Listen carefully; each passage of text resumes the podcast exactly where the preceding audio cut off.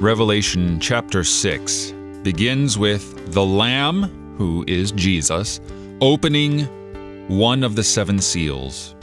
And uh, these seals on this scroll, which the Lamb is opening, have the number of seven attached to them. Seven seals on this scroll, just like there are seven trumpets and seven bowls of God's wrath. This presentation of seven in Scripture, especially in Revelation, where numbers are significant and represent things other than just the natural number of stuff, this is symbolic. Seven is the days in a week.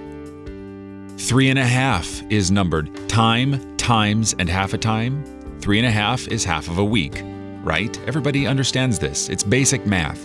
And yet, the symbolism of opening a scroll one of seven, demonstrates that our Lord Jesus Christ, the Lamb who was slain and who is alive again, is Lord of all time.